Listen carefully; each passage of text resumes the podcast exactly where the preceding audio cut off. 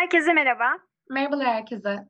Sohbet'le Sohbet Podcast serimizin ikinci bölümüne hepiniz hoş geldiniz.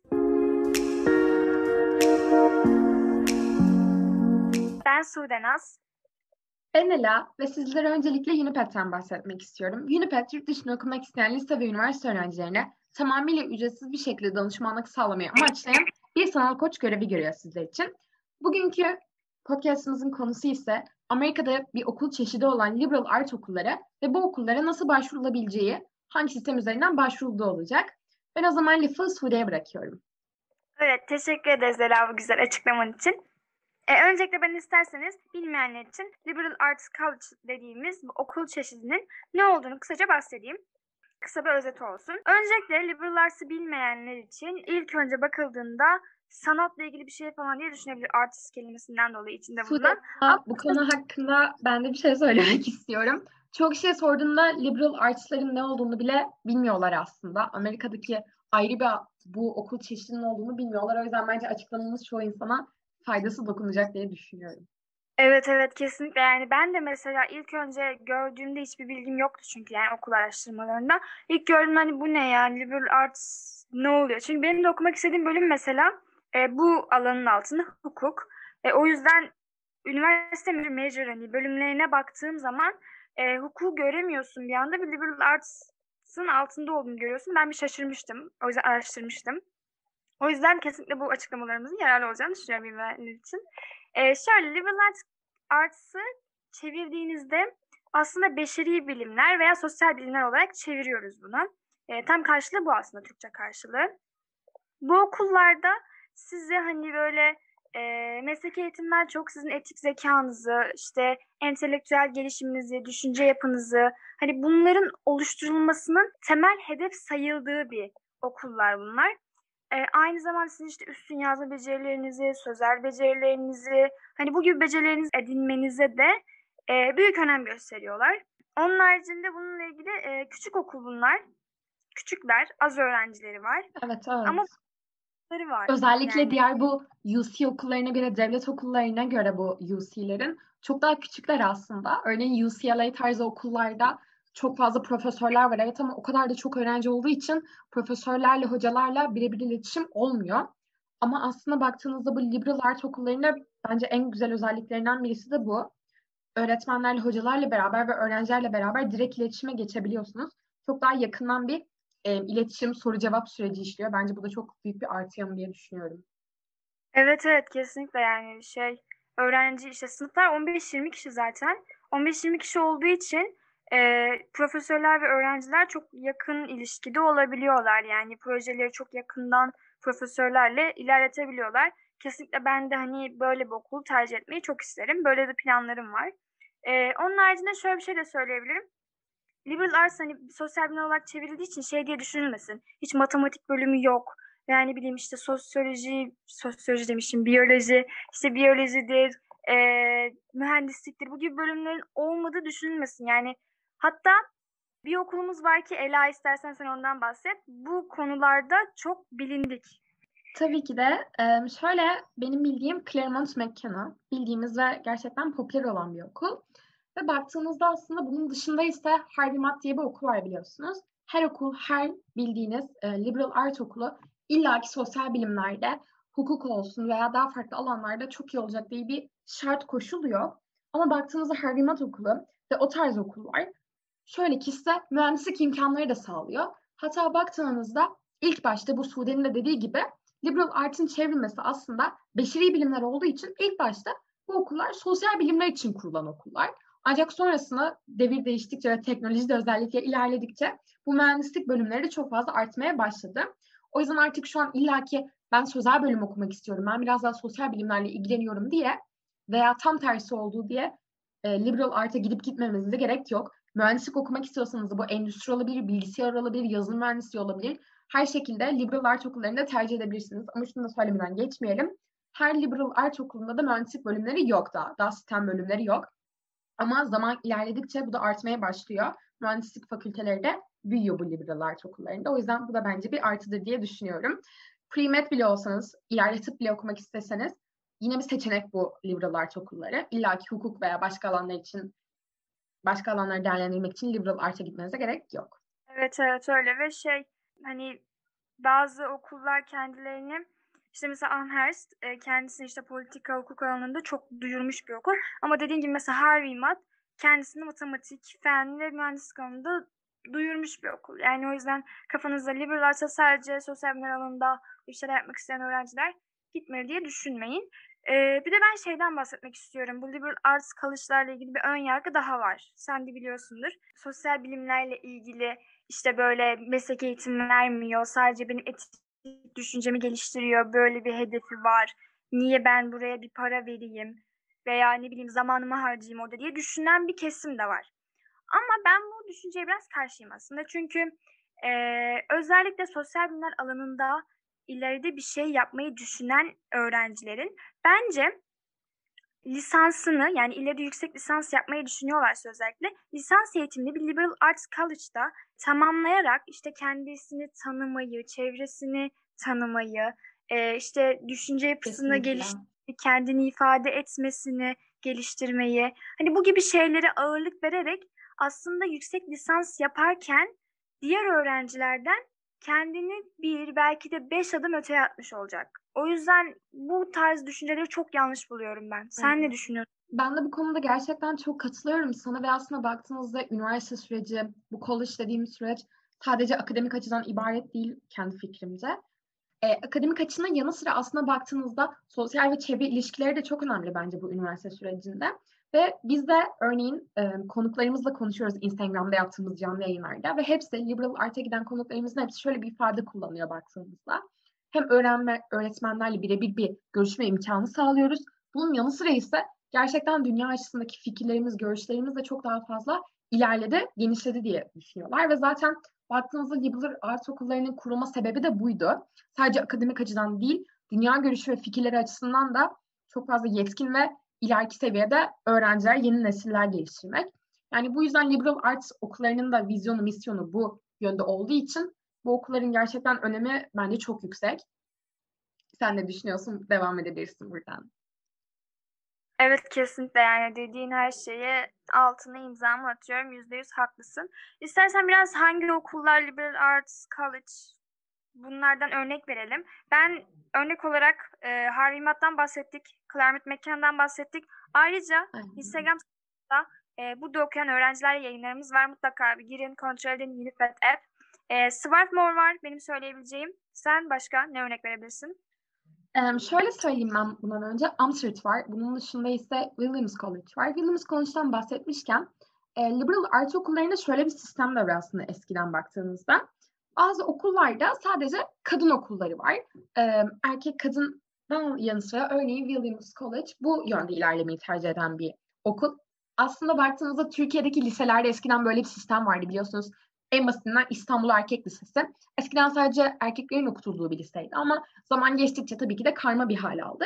Ama eğer bu tarz okulları tercih etmek istiyorsanız liberal artlarda da bu seçenekler mevcut. Sadece kadın okulları da var. Williams College'da bunun en önemli örneklerinden bir tanesi aslında baktığımızda ki çok da iyi bir okul.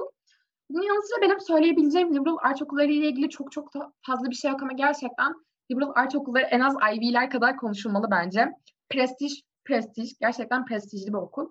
Bunun yanı sıra ise sadece akademik açıdan değil dediğim gibi sosyal açıdan ve insana çok fazla e, değerler katabilecek bir okul olduğunu düşünüyorum. E, bunun dışında istiyorsan biraz bu okullara başvuru sürecinden bahsedelim. Nereden başvuruluyor? Suda istiyorsan sen başla sonra devamını da ben getireyim. Tabii. E, bu okullara da başvuru süreci yine aynı şekilde Kamunep üzerinden başvurunuzu yapabilirsiniz. Sizden tabii ki belli istekleri var. Diğer her üniversite gibi. E, işte essay yazmanız, bir SAT'ye giriyorsanız ister girin ister girmeyin. Dönemi zaten şu an optional. Evet. Bu kontrol edin ama mutlaka bu college'ların requirements'larını. E, yaptığınız aktiviteler zaten inanılmaz önemli. Yani bunu sürekli söylüyoruz, sürekli dile getiriyoruz. Okul dışı yaptığınız etkinlikler çok çok önemli. E, sadece işte liberal arts'a gideceğim, sürekli sosyal bilimler alanında bir çalışma yapmalıyım diye de düşünmeyin. Yani evet. daha bir TÜBİTAK projesi yaparsınız. Ne bileyim fen alanında bir proje, Her bir şey yarışma... olabilir aslında baktığında yani. Evet kesinlikle yani mutlaka okul dışı bir şey yapın, bir şeyde başarılı olun ve bunu gösterin. Ee, benim bu başvuru süreciyle ilgili söyleyebileceklerim bunlar. Ben de e, bu App ile alakalı birkaç bir şey eklemek istiyorum. App'in ne olmadığını bilen illaki dinleyicilerimiz vardır. Biraz bunun hakkında bilgi vermek istiyorum ben açıkçası. Şöyle ki baktığınızda Türkiye'de tüm üniversitelere aynı anda başvurulabilen bir sistem yok. O yüzden bu sisteme pek aşina değiliz ülke olarak. Ama baktığınızda Amerika'da okullara, üniversitelere başvurmak için böyle bir sistem var. Adı da dediğimiz gibi Common App sistemi. Buraya neleri yüklüyorsunuz? Üniversiteye başvurmak için gerekli olan her belgeyi, her belgeyi buraya yüklüyorsunuz aslında baktığınızda. Ekstra aktivitelerinizden tutun, dil belgenize kadar, eseylerinize kadar Sude'nin dediği gibi her şeyinizi bu sisteme yüklüyorsunuz. Biraz da üniversitenin gerekliliklerinden bahsetmek istiyorum ben. Her üniversitenin gerekliliği farklı arkadaşlar. Her üniversitenin gerçekten gereklilikleri çok farklı.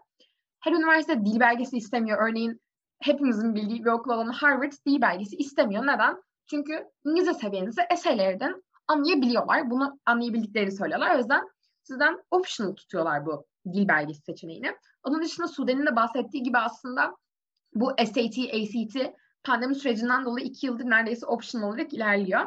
Ve alabilirsiniz, almayabilirsiniz. Tabii daha ileriki yıllarda başvuracaklar için bu sistem değişebilir veya aynı şekilde de kalabilir. Bu biraz muamma bir konu şu anlık.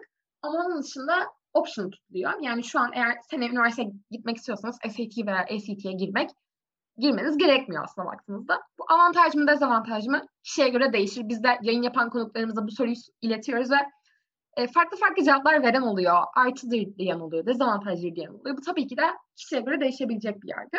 Bunun dışında eseyler. Eseyler, Suda biraz eseyler hakkında konuşalım istiyorsan. Herkesin en gerçekten kafasını kurcalayan soru olabilir bu eseyler. Evet, benim de şu an essay yazma sürecinde olduğum için gerçekten çok zor. E, ilk başta bu konuyla ilgili kendimi çok rahat hissediyordum. Çünkü ben de bir sosyal bilimler öğrencisiyim ve sürekli bir şeyler yazıyorum. Kendim bildim bile de ortaokuldan beri bir şeyler yazarım ama bu çok farklı. Çünkü e, hem sizden samimi olmanızı bekliyorlar, samimi olmak istiyorsunuz. Hem de bir yandan e, ya sonuçta bu okulların beni kabul etmesini istiyorum diyorsunuz ve biraz da endişeleniyorsunuz. Hani çok arada bir yerdesiniz e, ve hala ne yazacağımı mesela ben karar veremedim. Çok zor gerçekten. Ama kesinlikle eserler hakkında söyleyebileceğim şey kendinizi zorlamayın aslında. Ben şu an mesela kendimi zorlama dönemindeyim ama biliyorum zorlamamam gerektiğini. Çünkü bir anda düşündüğünüzde bir anda aklınıza gelecektir. Yani neyden bahsedebilirsiniz mesela? Ailenizden bahsedebilirsiniz. Çok basit. Ailenizden bahsedebilirsiniz yani. Veya yaşadığınız yerden bahsedebilirsiniz. Yaptığınız bir projeden bahsedebilirsiniz. Veya e, içerisinde bulunduğunuz bir sosyal sorumluluk projesi. Veya başlattığınız bir proje. Hani o kadar basit şeyler aslında bu söylediğim konular. Ama onları öyle anlatırsınız ki öyle geçirirsiniz ki bunu okuyan kişiye işte o zaman kabul alırsınız. Yani o yüzden çok yaratıcı bir konu bulmalıyım diye düşünmeyin. Özellikle bu e, Common App bütün okullara gönderdiğiniz eseyde çok yaratıcı bir şey bulmalıyım diye düşünmeyin. Sadece kendinizi en mutlu gördüğünüz, en uygun gördüğünüz bir alanda e, yazı yazarak karşı tarafa kendinizi geçirebilmeniz çok önemli diye düşünüyorum ben. Ben de çok katılıyorum söylediklerine okullar arkadaşlar sizden kesin bir spesifik bir konu hakkında yazı yazmanızı beklemiyorlar. Çeşitli çeşitli sorular var ve aslında bakarsanız bu sorular yıllardır aynı olarak kalıyor. Belki cümledeki bazı sözcüklerin yeri değişiyor, bazı sözcüklerin anlamları değişiyor ama baktığınızda cümle aslında aynı cümle. Sizden kendi kişiliğinizi, karakterinizi bekliyorlar ve bunu anlatmanızı da gerekli görüyorlar aslında okullar baktığınızda. Baktığınızda çok sıkıcı bir dille yazmamanız lazım aslında bakarsanız çok süslü sözcükler veya çok edebi sözcükler kullanmanıza da gerek yok. Daha havalı veya da e, iyi görünmek için bu okullara. Bence burada dikkat edilmesi gereken nokta bir lise öğrencisi olarak tabii ki de daha üniversiteye geçmedik ama verebileceğim kendi açımdan bir öneri olabilir. Spesifik ve içinden bir şekilde yazmak. Çünkü o duyguyu, içinizdeki duyguyu onu okuyan kişiye geçirmeniz gerekli diye düşünüyorum ben açıkçası. Ve Sude'nin de bahsettiği bu Common Epesse'yi ise bilmeyenler için ne oluyor bu Common Epesse'yi? Başvurduğunuz tüm okullara gönderilen ve tüm okulların okuduğu bir essay oluyor ve bu essayde aslında baktığınızda bu yüzden dolayı kesin bir okul adı verilmemesi lazım. Örneğin e, Dream School'unuz Harvard olabilir. Harvard'ın ismini vermemeniz lazım o essayde. Neden? Çünkü başvuracağınız tüm okullar o essay'i okuyacak. O yüzden o essayde e, size verilen soru yok iyi cevaplandırmanız gerekiyor. Bir okul adı vermeden. Bu da bence önemli bir nokta. E, sen ne düşünüyorsun peki Sude bu konu hakkında?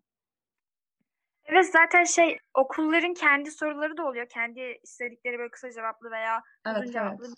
Kendi istedikleri sorular da oluyor. İşte neden Harvard veya neden Amherst? Hani bunu açıkla gibisinden. O eseylerde de mutlaka e, okul araştırması yapmanız şart diyebilirim. Çünkü sizden mesela niye Amherst diye soruyor ve 650 kelimelik bir essay yazmanızı istiyor diyelim. Ne yazdı Amherst istiyorum. Neden ama? E, Amherst'te o yüzden özellikle hani açın. Amherst örneği veriyorum bu arada sadece. İşte Amherst sitesini açın, bakın hani hangi kulüpler var, hangi kulübe katılmak istersiniz, hangi profesörler var, hangi profesörle çalışmak istiyorsunuz, hangi projeler yürütülüyor. İşte ne bileyim e, siz bir kulüp yok mesela bu kulübü başlatmak istiyorum ben. Ne katabilirsiniz o okula? O yüzden böyle incini cincini araştırın. Bulun sitesini böyle ne bileyim YouTube videoları izleyin o üniversiteye giden öğrencilerin. O yüzden e, yani şey gibi de düşünmeyin bunu. Niye Hamers? İşte okey istiyorum bu kadar falan diye düşünmeyin. Yani bu süreçte zorlu bir süreç aslında. Çok katılıyorum ben söylediklerine ve ben de daha yeni yayın yaptığım bir konukla aynı şeye söyledi. E, senin standout faktörün ne oldu? Neden bu okul sence seni kabul etti diye sorduğunuzda aslında şu cevabı aldım ben çoğu zaman. Çünkü okulu gerçekten iyi araştırdım ve gerçekten iyi biliyordum. Bu bence çok da önemli bir faktör. Gideceğiniz okula, başvurduğunuz okula tamamen yabancı olmanıza gerek yok ve o okulu gerçekten iyi bir şekilde bilip araştırıp o okulu resmen bir öğrencisi gibi deneyimlemeniz gerekiyor bence. Ee, yazı şekliyle de olsa, araştırıp da olsa. O yüzden bence bu konuda bu değindiğin noktada çok iyi bir yer oldu gerçekten. Çok önemli çünkü. Evet evet kesinlikle. İstersen biraz şeyden bahsedelim. Bu early decision, regular decision bölümlerinden. Onlardan biraz çok bahseder güzel. misin? Tabii ki de. Şöyle e, baktığınızda aslında Amerika'daki üniversitelerde ve genellikle ülkedeki diğer ülkelerdeki üniversitelerde early decision ve e, regular decision dönemleri var. Early decision ne?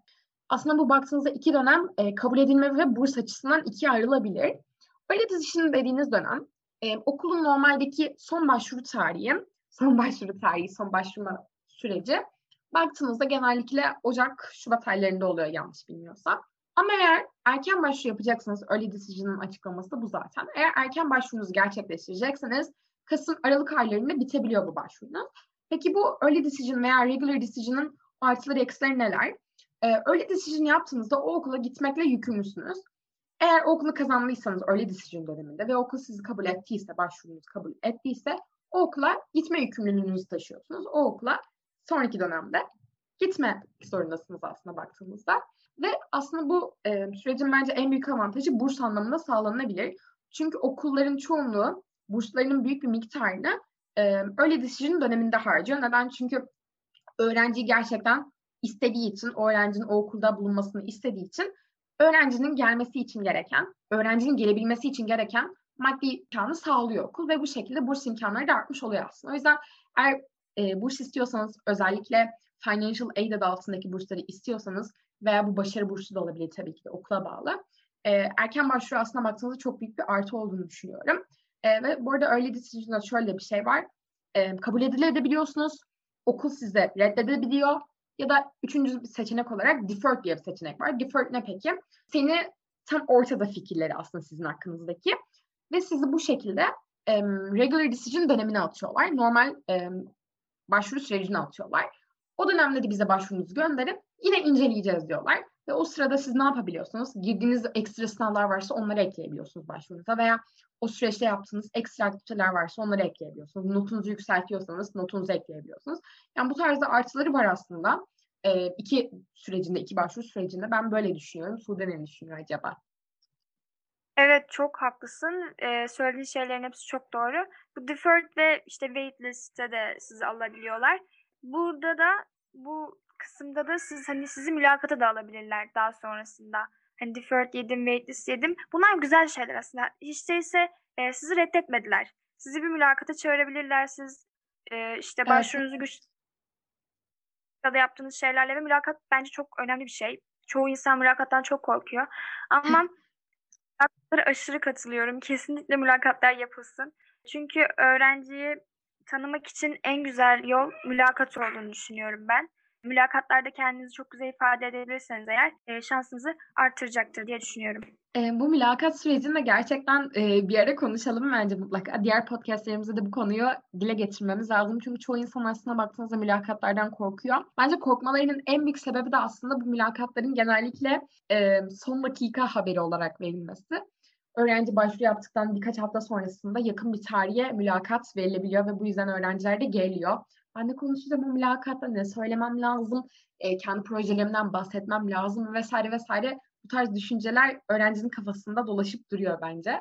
E, ama tabii ki de bu konu şu an bu bir e, podcastimizle alakalı olmadığı için burada çok fazla konuşmayız ama bir sonraki podcastlerimizde mutlaka dile getirelim diye düşünüyorum bence. Hatta e, istediğiniz başka podcast konuları varsa da onları bence eklemeyi unutmayın. Bize Instagram'dan veya YouTube hesabımızdan yazabilirsiniz. Gerçekten onları dikkate alıyoruz. Bunu da unutmayın. Evet, istediğiniz podcast herhangi bir konu olur. Her şeyi konuşmaya hazırız. Biz Ela zaten çok eğleniyoruz size podcast çekerken. Ee, Aynen öyle. Aynen öyle. O zaman e, podcastimizin yavaş yavaş sonuna geliyoruz ama son olarak eklemek istediklerim. Instagram'da arkadaşlar e, her iki günde bir gün aşırı bir şekilde e, konuklarımızla farklı farklı ülkelerden, farklı farklı üniversitelerden konuklarımızla canlı yayınlar gerçekleştiriyoruz. Genellikle 30-40 dakika süresince oluyorlar. Ve eğer yayının saatinde onları izleyemiyorsanız o canlı yayınları. Sonrasında ise hesabımızın IGTV kısmına ekleniyor. Oradan da mutlaka bakabilirsiniz yayınlarımızı, izleyebilirsiniz, bilgi sahibi olmuş olursunuz. Onun dışında ise haftalık olarak çıkan YouTube yayınlarımızı izlemeyi unutmayın. YouTube'da da gerçekten aktifiz bu konuda. İstediğiniz konuyla ilgili eminim video bulacaksınızdır. Bulamadıysanız da dediğim gibi önerilerinizi ve fikirlerinizi yazmayı unutmayın lütfen. Bunlar bizi gerçekten olumlu bir şekilde etkiliyor. Feedbacklerinizi görmeyi çok isteriz biz. Burada son olarak eklemek istediğim bir şey varsa ekleyelim yoksa kapanışı yapabiliriz. Son olarak eklemek istediğim şey imkansız değildir. Kendinize inandığınız sürece her şey çok kolay. Ve sizin bu süreçte her zaman yanınızdayız. Bunu sakın unutmayın. Sizi çok seviyoruz. Fikirlerinize, düşüncelerinize her şeye çok önem veriyoruz. Lütfen Elan dediği gibi feedbackleriniz olur, önerileriniz olur. Her Aynen şeye öyle. Size ulaşın, yazın. Kesinlikle cevap vermek için sabırsızlanıyoruz şimdiden. O zaman istersen yavaş yavaş kapatalım. Evet kapatalım o zaman. Biz dinlediğiniz için çok teşekkür ederiz. Dediğimiz gibi hiç endişelenmenize gerek yok. Çünkü sizin gibi bu başvuru sürecinden, düşünme sürecinden geçen çok fazla öğrenci var. Türkiye'de olsun, dünyada olsun, Amerika'da bile. O yüzden hiç endişelenmenize gerek yok. Günüpet sizle beraber yanınızda. Bunu söylemek istedim sadece. O zaman diğer podcastlerimizde ve yayınlarımızda görüşmek dileğiyle. Kendinize iyi bakın. Görüşürüz.